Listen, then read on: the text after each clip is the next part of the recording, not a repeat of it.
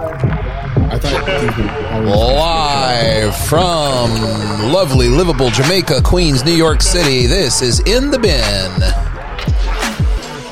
your number one podcast stop for news and views about debate, rhetoric, oratory, communication, speech, all that good stuff.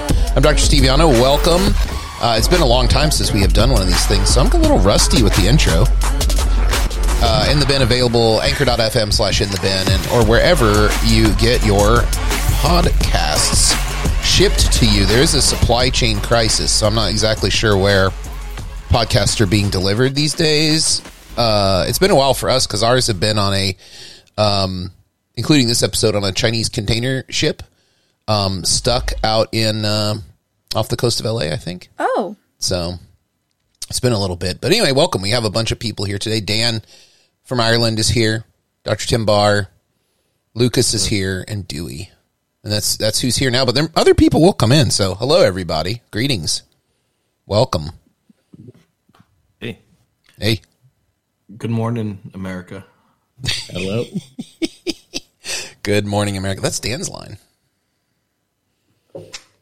Dan is Dan has muted himself. He must be getting another random phone call. He's been getting spam calls today. That's what we were talking about in the pre-show. No, no, I'm, I'm fairly, I'm fairly clear now. Okay, good. No more spam calls.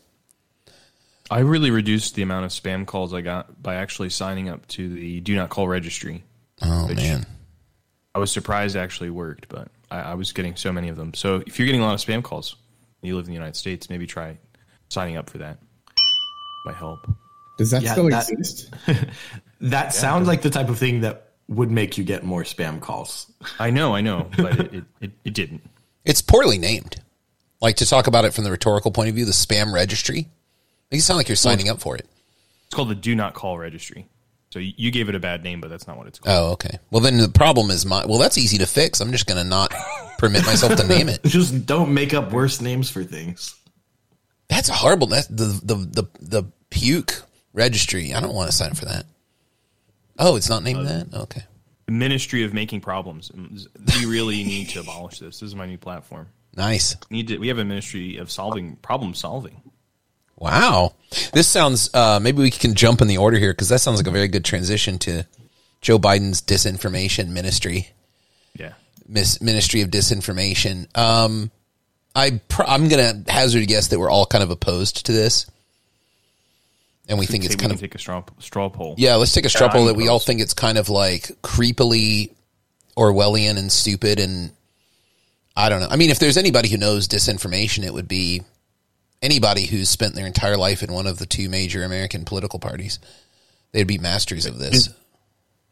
I thought, Speaking the, of I thought bad the names- mystery of disinformation was something out of Monty Python, no? It's, Well, it's Joe actually Biden's making it for If it were called Ministry of Disinformation, at least it would be kind of have that old timey charm to it. But it's called the Disinformation Governance Board. It's like it's governing you through the disinformation. That's that's the vibe I get from that. Being like, yeah, this is the place where we put in the disinformation and it governs you. But it's also within the Department of Homeland Security, which is adds to the creepiness of it. Like, why would it be in DHS? Yeah, that's a great. That's a great point. I wonder why. Hmm. Well, is, is the purpose of it to keep disinformation at a fixed level? Like we want a certain amount of disinformation, Like no more inflation. and no less. It's the Federal It's the Reserve. Fed. It's the Fed for disinformation. We got to make sure the interest rate and the uninteresting rate are kept at balance. It's like, oh, people are watching less CNN. Quick, pump in some more disinformation. Let's get that disinformation rate up. Increase that interesting rate. I think I I don't know, Steve. I think that people, uh, I think really Democrats have given up on the idea that persuasion is a thing. Yeah, Like not there just, just needs to be facts, Yeah. and we need to all agree what the facts are. We we need some higher authority that we can appeal to that they have the facts. Uh, there's no more. There's no more persuasion. This is like the very um, like Bill Clinton legacy of governing by just going with whatever the public opinion polls say, and like this idea. Oh, we can't lead on issues. We can't you know convince people. We just have to look at what public opinion polling says and just try to do whatever they apparently think is popular. Yeah, no, I mean, I agree. I think it's a lot more than just the Clinton legacy. Because I mean, maybe that's more sticking your finger in the wind, but I think we've moved into this era where it's like, unless like the only possible way you can reason about anything is from scientific fact. And I think this is like an incredibly destructive way to globalize the reasoning process. And a lot of people in the field are like 100% on board with this. And I just don't understand rhetoricians saying, well, you have to have the facts before you can speak. Um, I'm sorry, but I think for the long history of rhetoric that I understand and studied, that a lot of times talking about stuff reveals the facts, and making arguments will reveal facts that couldn't be revealed in any other way.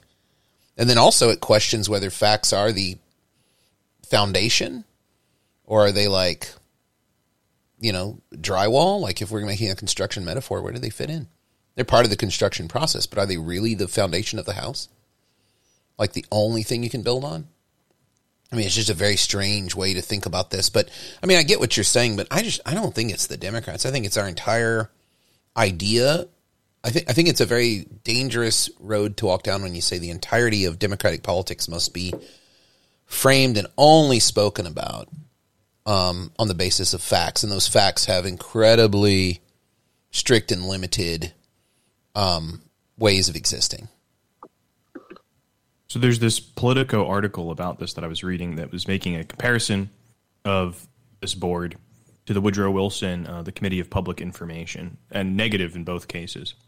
And I was like, oh, wow, an article from Politico that's making a good point. I was very surprised. and then I got to this Oh. paragraph where it was talking about talking about um, this guy Creel, who was the appointed by Wilson, Woodrow Wilson, to be the um, director of the industry. The appointment of Creel was another major misstep. Anyone heading a government bureau of information should possess a squeaky clean record or even-handed, fact-based utterances. Wow. Yeah, and this could not be said of Creel because he- he was doing crusading journalism and was overwrought with his political alliances, never far from the surface. So here's the idea: like in in the in an organ called Politico, um, the people that should be heading government bureaus are people who have don't have political convictions. people somehow Yeah. that's the that's an issue is that people people who have if you if you have a conscience or any kind of political conviction, this becomes a problem. You're no longer squeaky clean. Yeah. Um, so yeah, yeah, it, it is a pretty weird thing to think about when they when it's put like that. I need a new drop in for this conversation of like Commander Data to the bridge. Because that's exactly what they want, right? This is like the the the dream of it. That's so interesting. Maybe we can like um I was thinking while you're talking about that, maybe we can make it a little bit more complicated and wonder what it is when pe- what it is people actually want when they say that um all political speech or all all of our politics need to be based on facts. Like what are they trying to say there? Because I mean they're I mean it could be maybe a little bit straw person to be like, well, they, they want this kind of very thin conception that we're kind of talking about. But maybe it's actually they're expressing something that has much more complicated sense to it. Um, is what I was thinking about. So, for example, maybe when people say it should be based on facts, they're saying if we're going to have a political argument or a political debate, that part can be uncertain, but the basis of it cannot be uncertain. We want less uncertainty in the starting points to lead to more uncertainty later. I don't. I don't know. That might just. I'm just kind of pitching that out there as a possibility.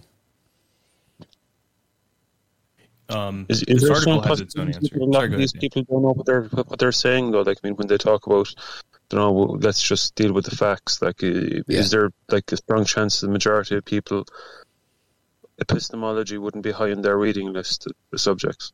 Yeah. No. I think. I think that's a. Very, I think that's exactly right. I think it's the idea of like you should start from the unproblematic, apparent world, which is easy to access. Just look around. Just know things. Uh, and yeah, just start there. It's just it's sad when you hear rhetoricians talk like this. Sad. I think that I think that there is that surely is part of it, but I think there's also the idea that um, social statistics. To, let's you know, go, going away from just the idea of facts as a kind of positive valence term that's being used to describe an ideal of discourse for a lot of people. Public statistics are created by, of, often funded by bureaus of the government. Bureau of Labor Statistics, the Census Bureau, things like that. Um, so social statistics. I mean, there's a whole history of kind of thinking about governance in relationships to statistics. The word statistic comes from you know, the reason it sounds like it has the word stat in there, Staatswissenschaft, the kind of Greek word. This was the idea. This is what it was based on. Statistics were created as a way of thinking about governing populations, and and this was you know of course it applies to much more than that, but and um, I think that there's in in addition this might be a more narrow part of it, but there's a kind of desire to see um, govern governments role in producing information as providers of information as being something that is extra political. And I think that fantasy is partly kept alive by the fact that we have transfers of power between different parties, but these bureaus or these state institutions that produce information are ostensibly remain the same. But I think this is also kind of part of um, part of an illusion. We know that things like the census in the United States have been affected by political uh, machinations of people kind of saying, well, we're going to change what kind of information is being looked for and try to scare away people who maybe are undocumented from filling out the census, try to change those kinds of things. People are thinking about the census in light of creating districts and political districts are really important to winning and all, all these kinds of things. There isn't a way for this information not to be political. And um, but I think that that's a kind of special part of this fantasy is that the people that are producing these informations are not political actors because they're impersonal and we don't really see them on this on the image making stage of politics. Yeah, no, I think, I, yeah, I totally agree with that. Yeah, the part of that fantasy is also that just like this stuff is um, relevatory and it's just data, and data can't be anything other than data. But the census point's a really good point. That kind of manipulation. It's exactly right. Yeah, I wonder. I wonder, like, how funny. I mean, when they when they when the Homeland Security finally puts out a press release about what this disinformation office is going to do? Or is everyone going to be like, "Who is this disinformation?" Like we'll have some autophagic Perelman Olbrechts-Tyteca autophagic moments. That's one thing I, I, I, heard uh, her saying, uh, Nina Jankowicz, mm-hmm. um, about it was that on Twitter they were considering one of the things they would do is having all the people that have blue checks on Twitter given a new function where they can edit the comments underneath their posts for context. Oh my god!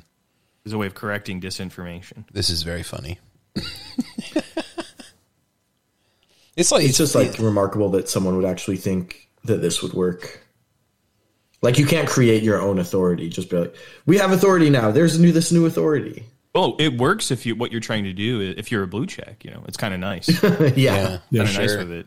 Be like, oh yeah, I get, I get an extra button. So it depends on what you what you're trying to do. Blue check gang. Blue check gang. Yeah, blue check gang. Mm-hmm. Yeah, I just think one of the one of the personal interests of, of mine is the um, where I work. We have a Department of Homeland Security major uh, that students can major in, and like I'm like, wow, if, if that's if disinformation is a part of that, maybe I could teach in that department, do a little cross, little cross pollination, and mess some things up. Get that bag. Another so Steve, if someone says that, that that's their major, do you immediately like, do you distance yourself from them? I feel no. Actually, I feel very secure immediately. I feel oh. secure oh. in my homeland. Right Steve, away. Yeah, I I think you could definitely have a cross listed class where you go over and spread some disinformation. I mean, that's all I that's all teaching really is is just like messing up all this stuff, isn't it? Like another topic we'll talk about today might flow into this one is like it's the end of the term and a lot of us in here have been teaching and thinking about the end of the term, it's like one of the two times of the year I get really depressed. Just full disclosure is this time of year. The other time is about the second or third week in September when I realize that all of my plans are going to fail for my class. Like I have all these big dreams and plans, and I'm just like, oh man, I wish I could go back and redo the syllabus because this sucks. And of course, everything works out fine. This is just like ritual more than anything. And then this time of year, I'm like, man, I could have done so much more. I could have done da da da da. So I'm always thinking about like, hmm, what are some new ideas for teaching stuff like this? But one of the ideas, my one of the things I think about these big questions, like, so what's the point of teaching stuff like this? So when you think about the act of teaching in reference to disinformation, a lot of people would think that teaching is this like corrective, like getting people back on the right track. Mm. But that's a very conservative understanding of pedagogy, in my view. And perhaps it might be like, you know what else we could do is rip up the tracks. And that part is a little bit more elusive in terms of like planning the course and all that. in in light of information, I think sometimes in, in class we'll talk, I'll talk about like if if it's about information, we'd all be obsolete immediately. Look at what's in front of you right now. Mm-hmm. we're never gonna. It's like playing tennis against the wall. You'll never beat the wall. That's we're true. never gonna we're never gonna be have more information than than what you're googling right now, whatever it is. Yeah, that's How are your right. how's your shoe buying going or whatever? But um, uh, the uh, I, I think that yeah, I, I know that feeling of kind of oh, what else could have happened. Um, but I think that's all. That is kind of not just ritual, but part of the guidance of thinking about how to speak anytime. That moment of um, and, and I'll talk about this in my class a lot too. The kind of spirit of the stairs moment after you are done speaking. You're like, oh, I could have said all this stuff. Right. I mean, well, that's that's kind of the that's kind of the haunting thing that allows you to uh, qualify yourself for the next performance. It, what it what it's what makes speaking a practice as opposed to just uh, some kind of technical skill that you you learn how to do this thing. There's always this kind of moment where you're you're qualifying your one performance by the next one through all of the things that could have been better about it or different or it's turning on these ideas of other possibilities. So um, it feels bad, but it's not really a bad thing. I don't think. No, that's. I mean, yeah, yeah.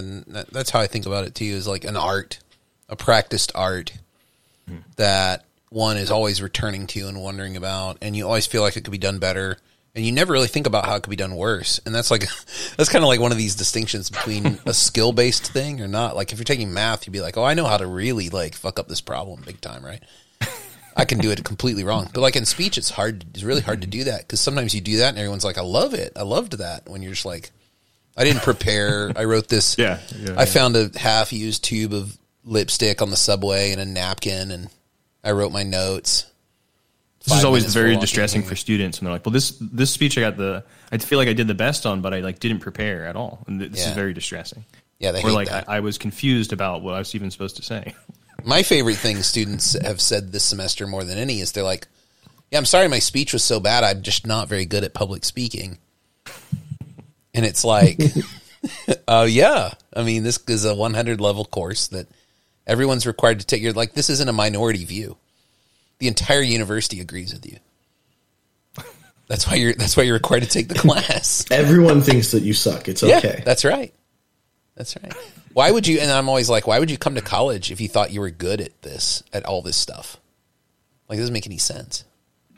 my my favorite i had a student this semester who would not let me see like what she was working on like we would go around the room two weeks before speeches be like oh so what topics is everyone thinking about doing right and she like doesn't want to share like it has to be a surprise for me on speech day i'm like that's not the point of this Yeah, Like, this is the influence of Marvel movies, the spoilers. Yeah, have any like- the post credit scene where Doctor Strange eats lunch with, you know, Superman or whatever. And they're like, "Oh, Hey. that's that's the next movie." Like they're like, "No, no spoil. You got to wait for the teaser trailer, the trailer for the trailer, and then you can know a little bit." it's this internalization of like how good my speech is is how good i am Oh, Tim can go off on this. And This so like I don't want I don't want your help because if you help me it means I'm not as good, right? Like Mm, I need to I need to show up without you knowing what's going on and you to just know that I'm I'm good on my own, right? It's like the rejection of practice. Yeah, we are really fighting against this kind of. Um, this is a thing Tim and I talk about a lot. So I'm sure Tim will want to comment on this about how we're fighting against these incredibly well formed static identities that then are being displayed um, in class or at the university. And these identities are true and, and they don't change. But there's something, you know, but if there is a mistaken interpretation, it's about the performance maybe or something. But I don't know in against that. That's like a hard thing to face. But students more and more talk in terms of firm identity rather than um, that they're malleable or they're changing. You know, like even even to the ironic kind of ridiculous point of like one of the firm identities is that they'll change their mind if they uh, see better evidence, and they'll never change their mind about that. I'm really indecisive. Yeah, I'm really all over the place. I'm all over the place, ki- I'm the kind of person Yeah, that is- I'm never going to change my mind about how I'm indecisive. I'm absolutely 100% indecisive. I'm I'm the kind of person that's undecided. Yeah, that's me. I'm wired this way. I'm just kind of wired that way. My brain doesn't. My brain doesn't work unless there's good facts. I'm 57% Ken Bone. Oh no! Can of all the things, if you said to me today, someone's going to bring up Ken Bone in the podcast. I would have been like, I bet you a ten grand that it doesn't happen. Oh So- man, I should have made that bet. Uh, yeah. Well, Well, I where mean, would that have come? might have where would that have come from? if you- Yeah, that would be so weird. Yeah, you can't Pete Rose me, Lucas. no, no Pete Rosing in the podcast here. So now I lost my ten grand bet because I didn't think I'm going to bring up bring up Pete Rose. oh shit! Here we're, we're on a slide now, Go Phillies! sliding Um, down. I Oh think yeah, that, um, Phillies. Anyway, I um I um kind of begin classes now right right there like right at this question so do you think I think it's kind of m- more or less the central uh barrier to being like creative thinking about speech creatively and so one um exercise we do like a bunch of different exercises because we do these introductory speeches and being like, okay we can list a lot of predicates about ourselves we can say I'm I'm nice and I'm hardworking and I'm really passionate about Excel or whatever you're supposed to say in an introduction.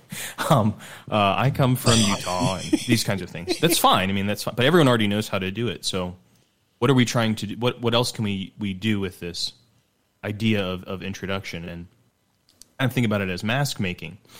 thinking about per, the persona, the, the etymology of persona as a mask that one speaks through and and why that's maybe not a that's not a place for deception. And so one thing that we do to kind of show ourselves of that is I talk about what things would people from different parts of your life say. Think about the people that are most different that know you. Your grandma, your coach, your um, your boyfriend, your girlfriend. Think about all the different people. And what are the things they would say about you? And then try to put those together. Do they all how do they go together? and maybe they do go together. Most times people feel like, oh wow, you know, I'm I'm different. I take on different roles with different people, which is obvious, kind of obvious sociological thing. But thinking that about yourself can be a little bit different. And then say, okay, well, if you wanted to present yourself to someone new, maybe finding that place of tension between those things that different people say about you, and finding a place that illustrates that about you, of how you do hold it together. Um, try try with that. So in a weird way, kind of using that desire to find identity through all of this noise. I mean, you could just be like, yeah, it's all it's all the case. But maybe the more persuasive thing, the thing that kind of gets activates people, is to say, well, what holds that together might be something you have to create. yeah.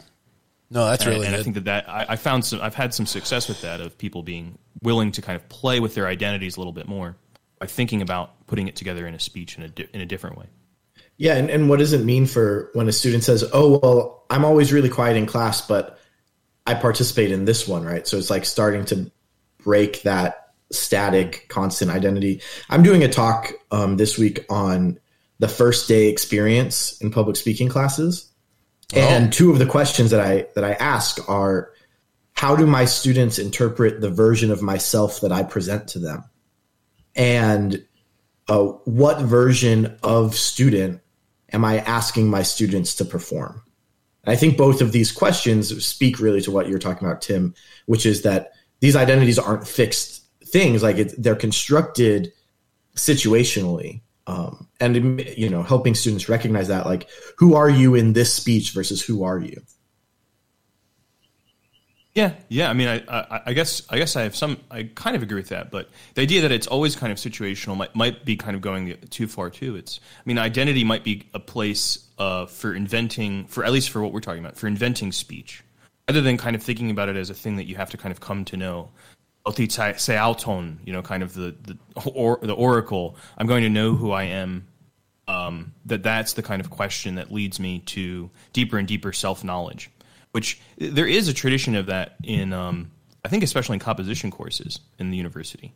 In first year composition, whether it be like kind of you have to discover who you are through writing, find your own personal voice, your your experiences, especially the most trying ones, the ones where you have overcome adversity.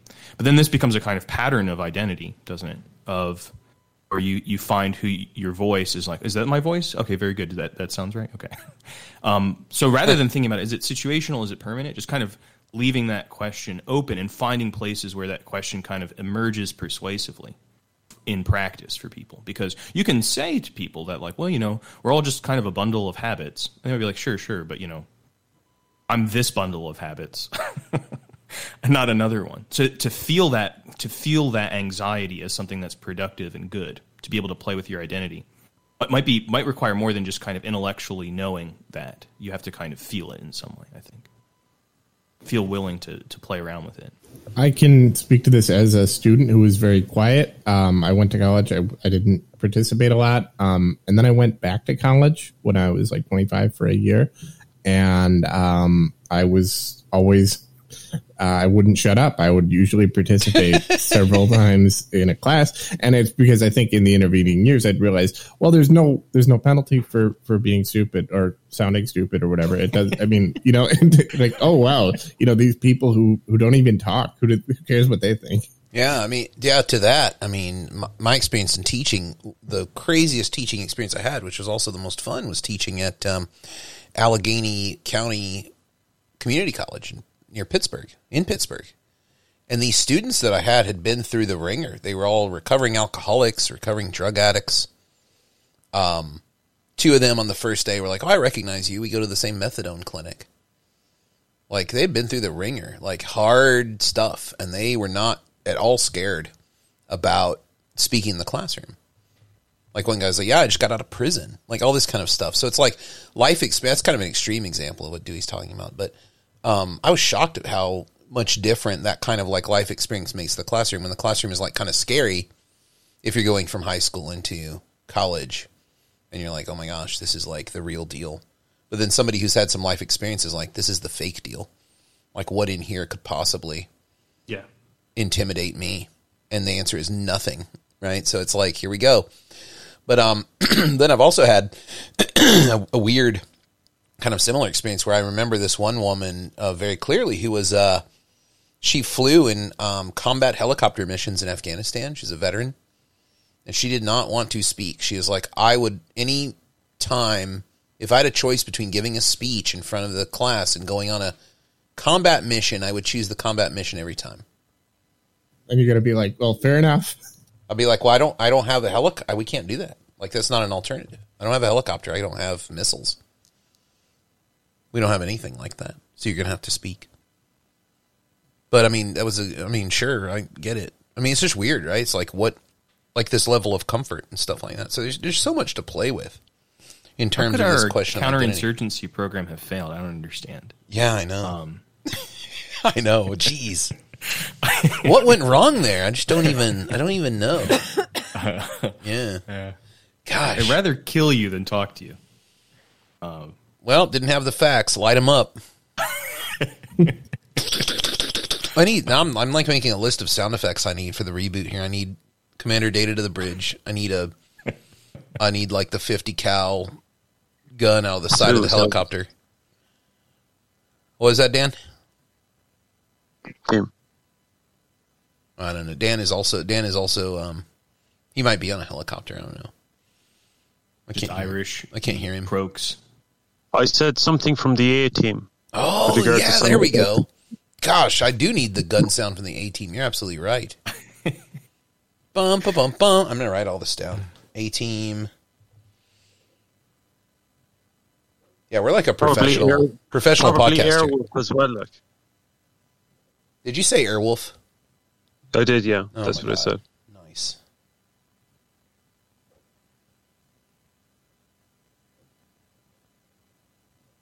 Amazing, amazing dead air as I write down sound effects I need to Google. Yeah. Oh, okay. Um, let's keep it. Let's keep it live, folks. What are you doing here? You're just cashing paychecks, huh? Um, Toasty. I do have some good um, sound effects. This is true, but yeah. uh, yeah. There was this, there's something else I wanted to say about what what um, Lucas was saying about first day activities, I always start with just the the elephant in the room of like you're terrified about this, so let's just kind of talk about some of the things that will that will help you make a good grade in here, and that's always where I've started. Um, just like here's how I want you to stand, and here's how you speak, and here's how you can like look around the room, and just basic stuff like that. And it seems to like help them out a little bit. I don't know if that causes more anxiety. But um, it seems that, they seem to like the that. student. Yeah, they seem to like. It. They seem to be like, oh, okay, this is like, you know, the bare bones information that I need in order to not fail the class. And they're I all think that's important to establish those expectations. Just knowing exactly. Well, you know, just if you turn it into a mechanical thing, it becomes a lot less intimidating. Suddenly, it's not about your identity; it's about your posture. Yeah. I actually don't do that. I mean, I I think it's it's fine to, to, to do that, but I think I think talking about fear is important, but thinking about it is important too, rather than just kind of being like. I mean, it's people want to be like, where do I put my hands and all this kind of stuff, and a lot of times people have ideas about public speaking, so we can kind of begin there and say, well, why these ideas are helpful or not helpful. But thinking about the about fear might be helpful to say, well, look, everybody's afraid. Maybe there's a reason why, Yeah. and maybe it's useful to kind of not to kind of invite that in, but maybe work on it. To think about it as one of the materials you have to work on in the speech. Um, I think it's the way way I like to talk about it is it's like your antenna is working. If you feel fear, because you like you're recognizing that your audience might have different ways of thinking about things. They might think things about you, but the but the problem is it's just kind of really unclear at first. You just kind of get that signal, like oh, there's going to be other possibilities of what they say, and, and it's all about you, and you feel nervous. Yeah. But um, another thing that's kind of helpful sometimes is to say, well, look, imagine if you if you really cared about what you're saying and you said something good, and that was persuasive, and you felt nervous. A lot of people would like that more because they'd be like, wow, you know, this person's really telling the truth. They seem really sincere because they're like nervous when they're speaking, and, and they really have some good points. It's not even really a bad thing if people see that you're nervous. I think that's what people are really afraid of is not just that they're nervous. People will see they're nervous. Seems to be a common um, part of the anxiety. Yeah, for sure. That that also is like that kind of thing about identity. It's like I have to live up to my identity and I might not be this thing that I think I am. Or my identity will get in the way of me wanting to be better than myself. I don't know which direction is more likely. I feel like both are present in the student Yeah. kind of but it is all about perception. That's also that's actually a very useful place to start is is like people are less worried about being nervous and more worried about that their nervousness will be perceived. Yeah. That's a very good point. I've noticed that. turns red. Many, so I many like to I like to use these really corny things. I do a lot of corny stuff too in the, on early days of class. And be like, neck red, that's war paint.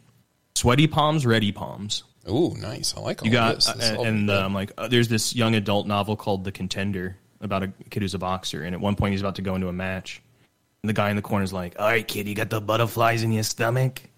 He's like, "Yeah, yeah, I do." And he's like, "Oh, you got to take those butterflies, and you got to crush them into a ball." Wow. a ball of ice. And that's that's that'll make you ready. And I'm like, even though that's bizarre, it's kind of useful. You can in your imagination reorganize your feeling. Don't try to get rid of it. That's going to make you blank and and brick Yeah. brick out. But if you kind of like reorganize it, if you play with it a little bit, and even at the level of, of physical sensation, be like, okay, imagine that as like electricity coursing through whatever is going to work for you. That's this is also sometimes helpful for some people. Course I have, requirements. I have a ball, question for you. Um, ball of butterfly goop. Go ahead, Dan. yeah, did w- would teaching something like Erving Goffman and sort of you know um, uh, presentation of the self or something like, would would that help? Like say for um, for speech classes, or, or would that be would that be too complex, too early? I touch on that idea sometimes, like some of his ideas about face work and stuff. It'll come up. It won't, it won't be something that like I like. Today we're going to read Erving. It won't be like that, but I might touch on some of his ideas and say, yeah, we're all kind of we're kind of presenting various masks. This is a normal kind of part of of society. You can go read this guy if you want, maybe something like that. But yeah, maybe it's like a, a little bit too much to kind of. You don't want to over theorize. I think early on, you know, you can make Yeah, the cake too heavy. It won't rise. That is Uh-huh. that's my fear too. So I I just have to comment. Um, so you, as professors of rhetoric, actually are feeling the same kind of fear that your students are feeling. Do you convey that to them so that they're aware? You know, I, you know, I have this too, and I have to overcome it every day. Uh, it's easier for me because I've been doing it for a long time. Yeah, I would say I, I, I would say I don't. You don't have to overcome it. I guess is the point almost that I would make. I'd be like, yeah, I feel it too. I just am very used to it. It's like my pet. Yeah. Like, yeah. I'm like, oh, that's that little that's that little twinkle. For me, that's just like the pilot light is on. So if It's you practice spark. this enough, you, the feeling won't go away. It'll but it'll be transformed. It will mean something else to you.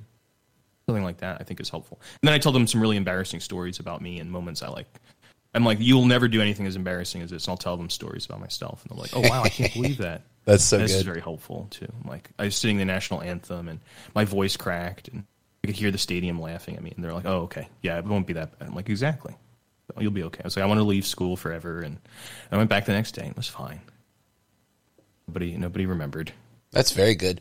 Yeah, I would say. I mean, I think to to Dan's point, I think that composition rhetoricians are way ahead of us because in their courses on writing, they assign whatever to read to make the course less about the production. The production is like about something.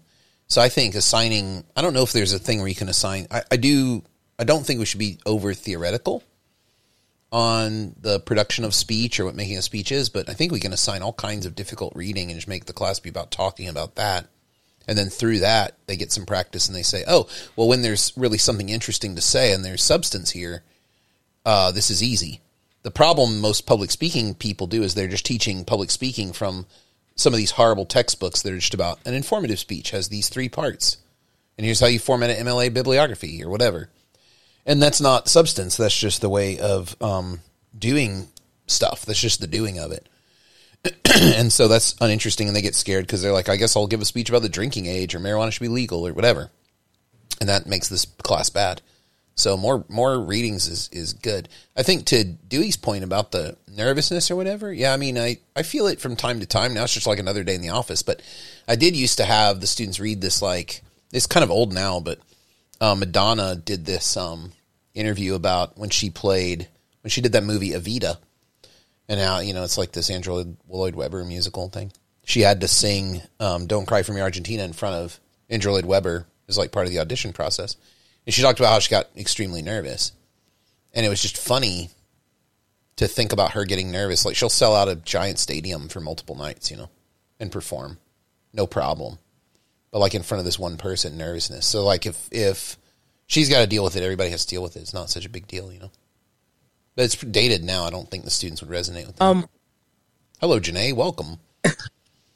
hello. There was just one thing that I did want to say. So when I had Llano for argumentation, and and advocacy, and it was an online course, Oh, Llano's YouTube videos helped so much because I think it was the first video he posted about a reading.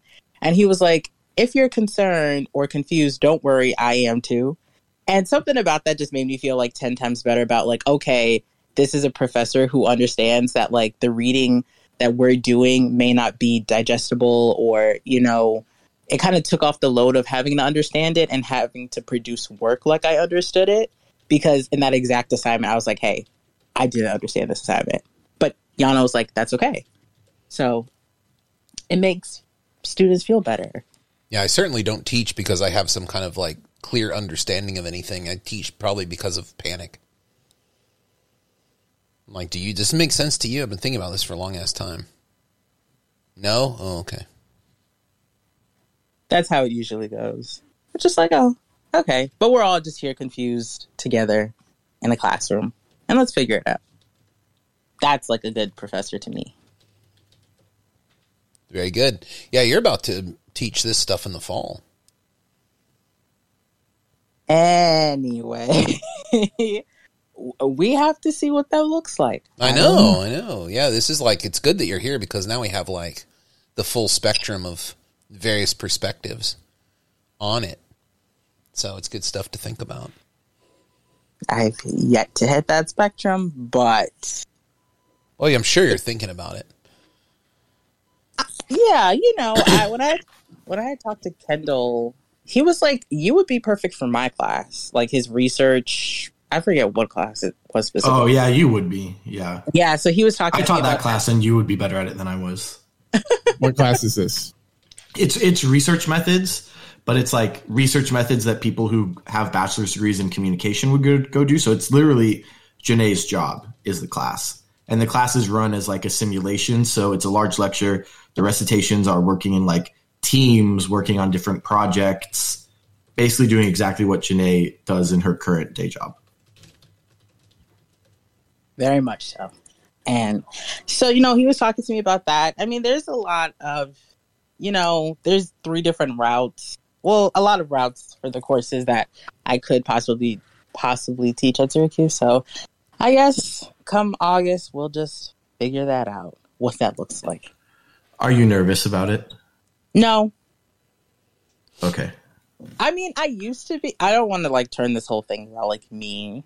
um, No, I mean we're talking we're talking about right like performance anxiety in front of an audience, how your identity is reflected in the way that you present yourself to an audience. I think that your first time like my first time teaching, I was very I was like incredibly self aware. I think I'm much less self aware now, having been doing it for a few years than when I first started. I was like very much like who who do they think I am, right? Like what what am I showing them? Do they like me, right? Like these types of questions. My uh, when I was first starting out teaching. Oh, okay. So yeah, I mean, I was hearing that. So, I mean, everyone again is different, and like m- for me, like public speaking courses always came really easy, and I was kind of like that student who just couldn't shut up, or I was a student that kind of made me go last because they knew that I didn't have like a feeling of nervousness to get over, so they were just like, let everyone else kind of go through it, and then we'll just have Janae who knows what she's doing or pretends to know what she's doing. So speaking in front of people, I kind of just believe in like a fake it till you make it. Um, that may not always be good, but you know that's okay. It works for me, and I don't think I'm nervous. I for a really big portion, like before even sending in my official application, I was like so nervous because I was like, I'm gonna get in this position and I'm gonna not be able to teach these students or be just as confused as them. And kind of back to what was said earlier about like you don't really care about your own nervousness, but like people perceiving you as nervous because then that their perception of that is like they may not take you seriously, they may not care, they may kind of like poke and pry at that, like, oh, I see you're nervous, like let me put you on the spot more, like all those different type of scenarios. Um, but then I just realized like not to say I don't care, but like it, it just is what it is. And I just kind of let go of any like why am I premeditated nervous about something? Like why am I nervous about being nervous? Yeah, until you're in there. I mean, I guess you have to show up for your class however you are. Yeah. That's a good thing to And then I accept. And I just realized that I always figure it out and like I don't have an issue speaking with people. It's just like the idea of content and like what I will be speaking in front of people is up in the air right now. So that's what was making me nervous because like, well, how can I prepare to teach people something I don't know yeah. that I know or don't know? And they're like, it's just basic stuff, but I'm like, everyone views basics as different. So I got in my head about it, but I was like, you know what? I really don't care. I don't care what it turns out to be because I'm just going to show up and do what I have to do. Period. yeah. Period. we need that as a drop in too. Janae saying period. It's just it's good branding for the for the relaunch of the show here. Absolutely.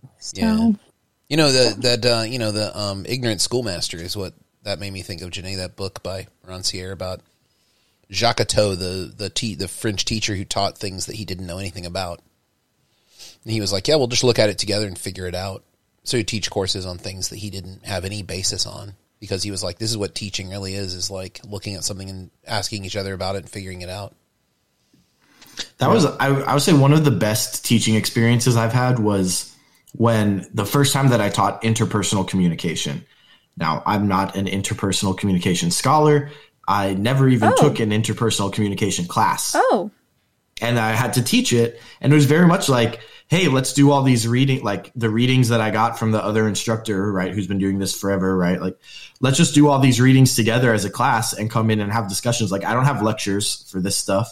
Uh, you know, I am a more experienced scholar than the students in the class, right? So, in that sense, I was the, the facilitator for the discussion, and I oftentimes maybe could clarify some things that they were confused about. But we really were kind of learning. It was my first time going through just an intro level interpersonal com class with them, and uh, I mean, it was great. Like I, I loved that class. Um, I've, I always think, well, I haven't had to teach it again since then. It was kind of a, you know, they needed me to do it that semester, but I always think if I did it again, it would probably be worse because now I, now I know it all already. Yeah, I think it's like one of these. Th- so the Buddhists have this great. There's this great sense of like teacher and student relationship, and they're always like, true student is inside, true teacher is outside. Mean, this is a well-known Buddhist idea, right? Which is anything you encounter is a teacher, right? And you're the student is inside you, and that's the only way it is. You're never in a position to teach anybody. You're always the student learning from everyone you encounter. So this attitude is a tough one to to take on, especially in our world where we're meant to feel highly individualistic. You know, we have all these special skills and abilities and things like that. I mean, all of that is still true. We're all very special people. But like when we're encountering somebody, we're just like, oh, look at that idiot. They need to learn. Instead of that, it's like, wow, what are they trying to teach me? What's the what's the thing I'm trying to to get out of this? Like they're here to instruct me. And so when you take that and then you you you layer it over again and, and do it in the classroom and be like, okay, I'm in front of my class. They're my teacher. What are they trying to teach me? And then, of course, you're teaching them, uh, but only if they have that attitude of like, well, I'm the student and whatever I encounter is a teacher. So that's something worth thinking about and talking about in those situations like that. I don't know how related it is to the to the Jacotot thing. I'll have to think about it a little bit more, but I think it, I think it's related. But um, this idea of like, well, I'm just gonna appear in front of my class and they're gonna teach me about my teaching might be a nice, healthy way of and and fun too. I mean, you probably learned a lot about interpersonal um, through that. It's it sounded like the attitude. I really like that attitude. Yeah, it was. Yeah, it was super fun. Then there's also the other um, great Buddhist teaching quote: "Mouth open, already a mistake," which is also a very good thing for public speaking and teaching debate as well. if your ma- mouth is open, you've already made a mistake. So it's like there's no way you can say anything pure, or maybe even anything good. It's always going to be flawed. So get over it. You have to do it.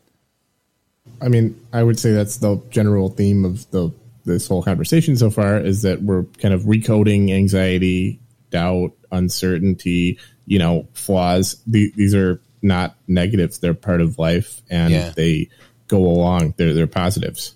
Yeah, I feel like Yeah, I think. I Yeah, think go with ahead. doubt. I mean, one of the things about doubt and uncertainty that's. I mean, we- we certainly can take the approach that says these things are, are part of life. So we, or maybe even most of life, or all of life. So we should. Our education should have something to do with them, and kind Mm-hmm. of be realistic that way. But may, maybe one of the positive things about something like doubt is the when you're certain, when you have certainty, um, you're done. There's nothing else to do. If you have doubt, you kind of have to. Doubt is irritating to us, and so you kind of want to do something with it.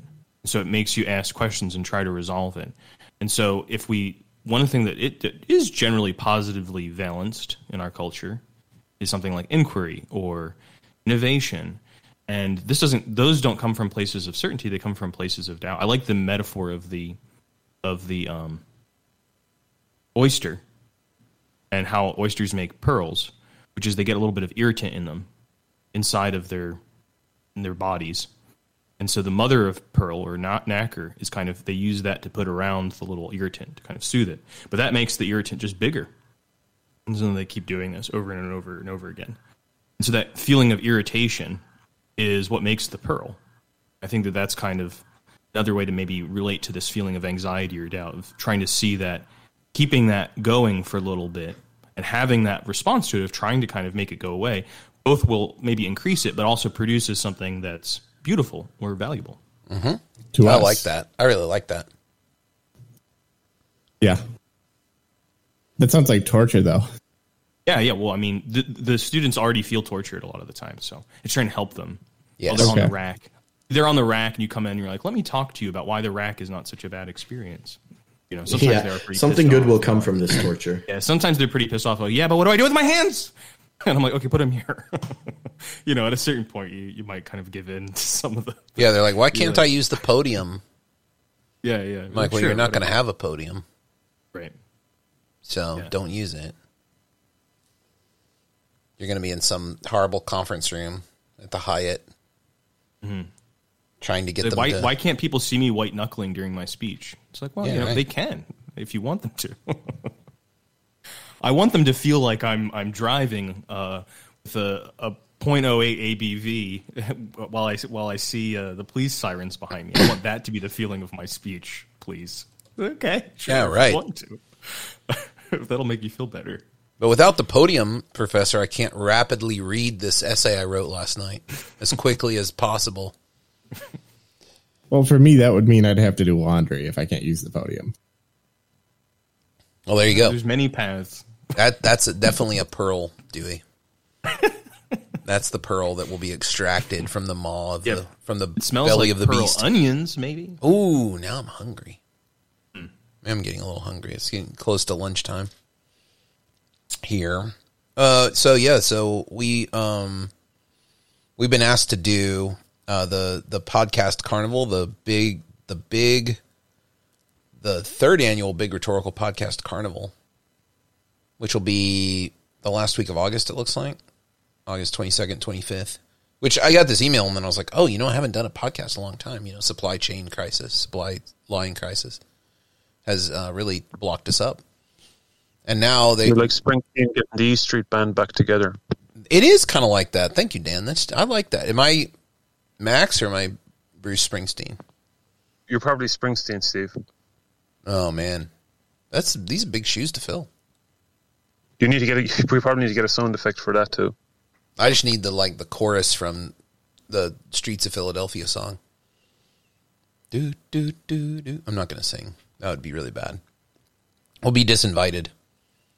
So the theme for the Big Rhetorical Po- Podcast Carnival this year is spaces and places in and beyond the academy. Rhetoric, space, places and spaces in and beyond the academy. Which is like, I don't know. I guess that's a theme we could do something with. I don't know if we if we can fit anything in that theme. Yeah, probably not. Does rhetoric even exist outside of the academy?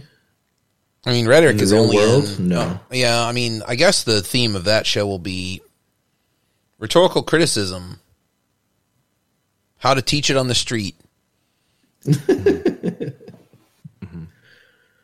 I don't know. I don't know. It's like I mean, it's like a conference theme. I guess we can ignore it, but Yeah. we could riff off of it as well. I don't know what it makes me think about is so one of the things that we can talk about, which will it'll be over by the time we record that episode, is that uh, in at the end of June here in New York, here at uh, at my shop where I work at St. John's, uh, we're hosting the Civic Debate Conference for the second time, which is this organization that was founded to try to like create debate events outside of um, typical intercollegiate debate activities, like going to a weekend tournament that, that has no audiences in classrooms at some state college somewhere. And uh, although that's fun and enjoyable and entertaining for students to do, there might be something more valuable we could do with civic partners, organizations, corporations, things like that. Doing debate events with them to like engage some of the bigger questions or engage some issues that maybe might be a little bit more in tune with the with the public. So this organization's grown quite a bit since the last time I was hosted here, but you know they're having this, uh, and I'm wondering about that. It's kind of like rhetoric, places and spaces in and beyond the academy seems pretty relevant for this kind of attitude. That like, well, one of the things about rhetoric is the teaching of debate. Why is that so insular? Why don't we have uh, debating students or students who are interested in learning debate go and, and work with um, different organizations outside the academy and speak to things that are on their mind or important to them? So that's what that conference is going to be about. I'm sure I'll probably, I probably should have some people from the conference on the on the show, and we'll talk about what happened at the meeting. That sounds good. Yeah, that could be pretty good. We could do that show. I can just bring my uh, recorder into the room and be like, "What do you guys think?" We're gonna have an open bar, so it's the perfect time to record a podcast. Is it a space or a place? Um, it is a. Oh, actually, you know what? It is a space that is in the academy. So it's the le- it's the most boring permutation of the theme of the carnival that I could come up with. I was gonna say there's like eight different themes in that. Yeah, actually, it should be rhetoric, places and spaces in and Bed Bath and Beyond the academy. That's what I would have made it if I was in charge, which is Well- probably why I'm not in charge. To, to go back to what Lucas said, uh, is there rhetoric outside the academy? I don't believe there is, but I also believe that nothing exists outside the academy. Oh man, you take a hardcore view. It's like, Man, that's really crazy coming from someone who doesn't work in academia. he's just fully do, aware that according he's to my a- own beliefs. Yeah, you're fully aware that you're just like a hologram, right? so we need to get the the Ministry of Disinformation in here to deal Yeah, with the it. Joe Joe Biden's officers of disinformation are now converging outside of my home. I can hear them. They always thought everything was water, and, and Dewey thinks everything is. Well, um, I gave an informational speech at work, and it went great, and I managed to do it without using any rhetoric. Whoa! Right, yeah. Wow. So what does that? What does that look like? Well, here's the thing. I have to skillfully organize all the information to avoid using any rhetoric. It's actually a really kind of a, just an art. Hmm. Hmm. In the South, we have a an idiom about this, which is you have to go. They they went around their elbow to get to their thumb. That's nice. I like that. Yeah, that's an old that's an old Southern. I'm full of these things because I grew up in the South. There's so many that my family would say, but that's a, that's a that's one that doesn't come around that often. But I immediately thought of it. But it's probably not the best idiom. The best idiom of all time, growing up in Texas, is that that man is all hat and no cattle. I think that's the best one. That's my favorite. I never use it though. Hard to use it in New York. I was thinking of um, that the Joshua Meyrowitz book, No Sense of Place, uh, recently, which came out in 1985, and he's kind of thinking about how um, electronic media has affected the way that we think about public spaces.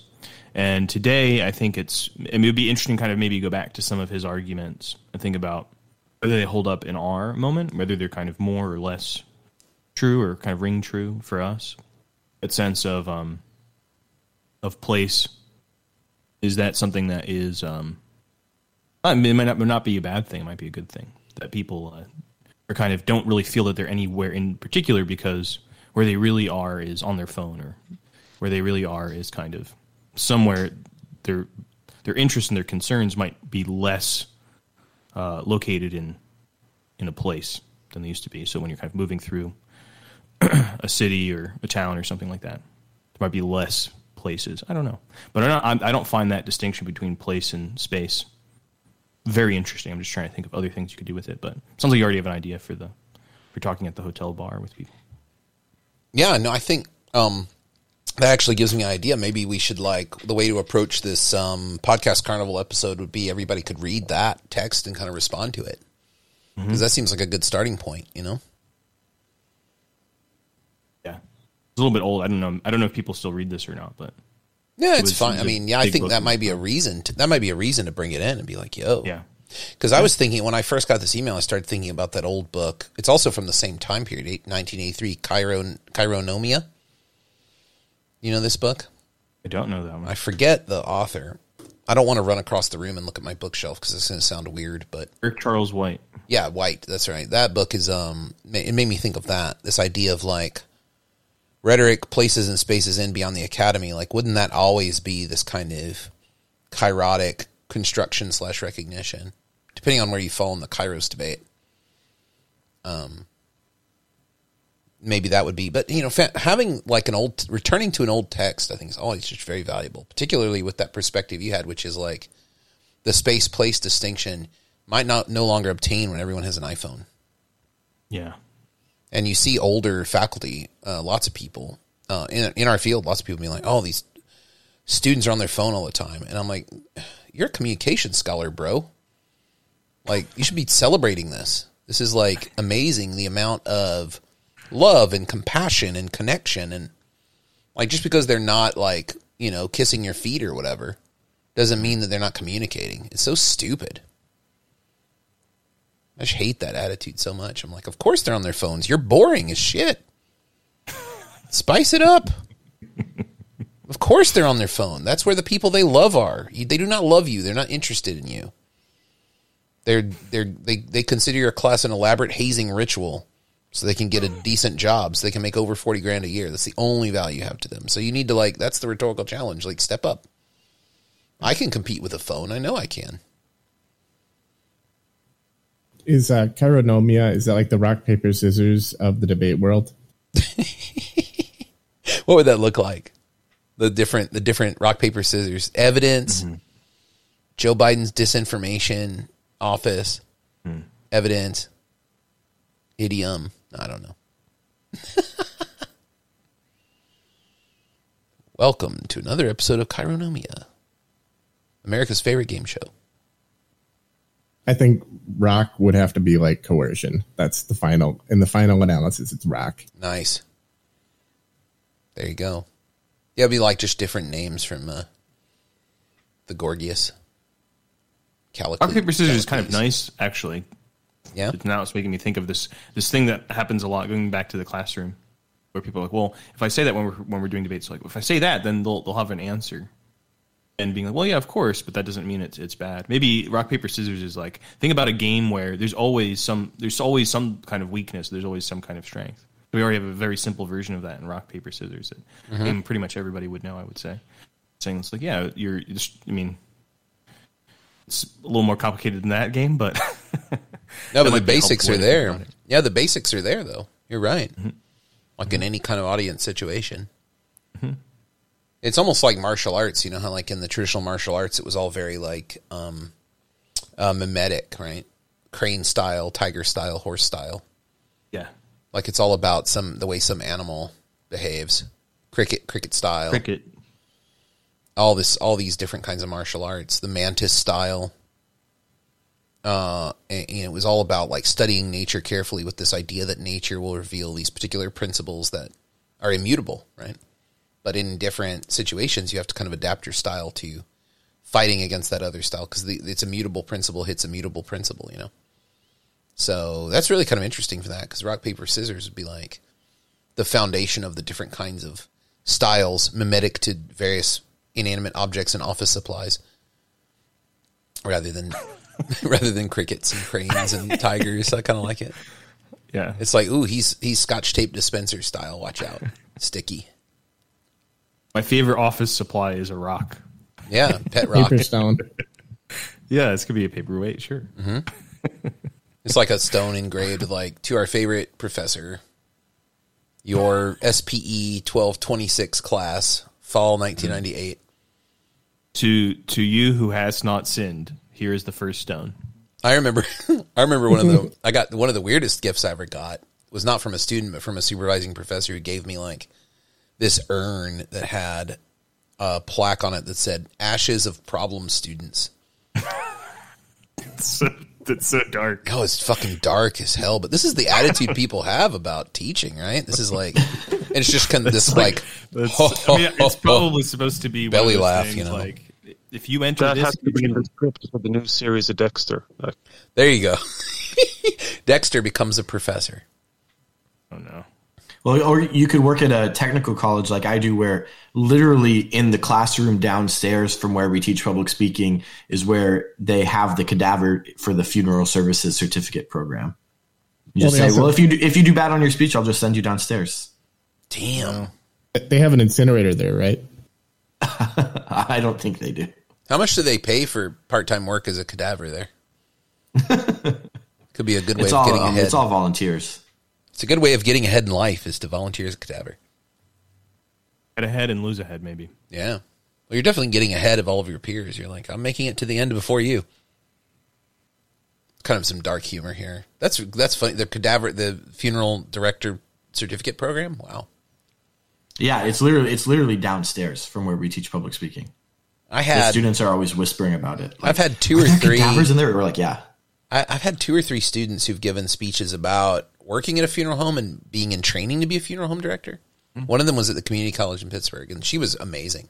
In fact, she even did a PowerPoint where she showed images of preparing a body, but they were so well done they weren't disturbing, you know. And then people were like, "Was that a real? Was that a real person's arm in that photo?" Because it was just so well done, you know. I was like, and she was like, "Yes, it is. Yeah, this was me putting the embalming fluid in or whatever." Yeah, I get lots of embalming Wild. speeches from the funeral services students. Yeah. The other one was here at um, St. John's with somebody who was like, Yeah, I work in the funeral home and sometimes we have to here's some things we have to do to bodies to make them presentable and the students had no end of questions. Super There wild. used to be like St. John's used to offer like a funeral service, like I think certification two, because I was on UIS one day, like making my new schedule, and it was like funeral service, whatever, and it was just like two courses. But I was just like, oh, I should have used that for my Oh. elect. Oh. I should have used that for my elective, but I was like, oh, that's interesting. Oh. All right. See, I need the period one. I can't do anything. So what you're saying is you were looking on UIS preparing your schedule and you saw the funeral services director courses and you said, I'm dead. Exactly. Period. Period. No coming back. No Um, coming back. and I I don't know. I thought that was very interesting. I, I don't know. That shocked me a little bit. I was like, oh, funeral service courses, and then somebody's like, yeah, a lot of schools like weirdly offer that. I was like, oh, okay. Well, I think this is a good point to maybe wrap up the show since we're talking about funerals. So this is the this is the end of the life of this episode.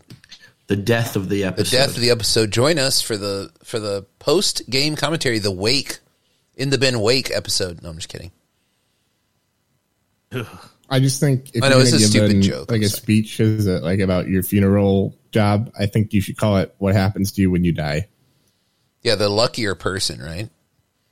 The dead person's luckier than the person who has to give the eulogy in front of all those people and be nervous. All these speeches about why you should buy life insurance too. There's Oh. one imagination of what happens to you when you die, which is kind of relevant to some of the things we've been talking about. Which is, in, in there's an image in, in Judaism. After you die, you, you go to heaven, but you have your animal head now. So, like you know, whatever your real kind of persona was, you really were an were an eagle or an ass your whole life, and you are like that. But then you continue to argue. So then in, in heaven, it's a bunch of animal heads arguing with each other. You can forever in the endless bliss of being in the truth. There's still arguments to be had. That's really nice. I wonder what animal head I'd have. Yeah, well, probably a possum because that's your avi. Oh, I love possum. I was thinking about like the weird, the weirdness of like, what if someone had a tapeworm head with all those little sharp teeth mouths, and you could you could argue four times. At, doesn't a tapeworm have like four mouths or something? I feel like a lot of the tapeworm heads won't be in heaven. I just have a, just get the vibe. But who knows? Yeah, Virgil Virgil broadly gestures to the like parasitic ice flow section section of hell. And We here have, are we, the have, we have K Street here too. Yeah. Yeah. yeah, here's here's where all the lobbyists Space exist. and place. Very good. All right, well, thank you all for being here. Dan, Janae, Tim, Dewey, Lucas. Uh, does anyone want to uh, pitch anything? I'll pitch my YouTube channel, youtube.com slash Steviano, where I've been doing lots of vlogging. But you know what's funny is I get twice as many views on anything I actually do that's professional. So I think that's a that's a sign. I probably should do more videos about debate and rhetoric than about wandering around in Wisconsin. yeah, All right, um, I have uh, a Twitch stream if you're interested in academic Twitch streams. Who isn't? Called uh, sl- twitch.tv slash rhetoric prof. Hmm. If you want to come by, you can see what I'm doing. I'm, I'm not there very regularly, but once in a while. Yeah, you should do that weekly. I think if we're revitalizing in the bin as like summer goals, I've made Try. these new I'll try. friends this year, and they're like really into like explicit goal setting for the summer, which I think is kind of weird, but I'm also kind of on board. Like, Steve, where's your summer goal list? And I'm like, uh, what? And so now I'm like, well, I should revitalize my podcast. So that's one of my summer goals. I would just like to put a plug out for the city of Madison, Wisconsin. It's a beautiful city. Oh hell yeah, absolutely. I love I loved my time up there. Have you seen some of my some of my uh, take on on Madison? Some of my videos. The bookstore ones, uh, the bookstore um, visits was a I like doing those bookstore videos. I just watched the one where it was Llano eating. That's probably my favorite one. that one was pretty funny actually. I like that one. There are um, twelve episodes total. Uh, they're not all out yet. They're kind of coming out every couple of days. But um, yeah, I probably should do more about because then I put up an old lecture about BP debate and it got 50 views immediately, whereas like the best Wisconsin video has like 11. So that tells you something. Anyway, I guess we should say adieu and anon and goodbye. And join us for the next episode anchor.fm slash in the bin or google podcast spotify. Um what else are we on? Radio public stitcher everything. I think most people get their podcast from apple and google so we're on both of those. So have a listen and um, yeah if you like it let us know. Leave a comment. You can even leave a voice comment over there on anchor.fm and we'll play it in the show uh, and answer your questions. So, for everybody here, uh, have a great rest of your day, and we'll see you on the next episode.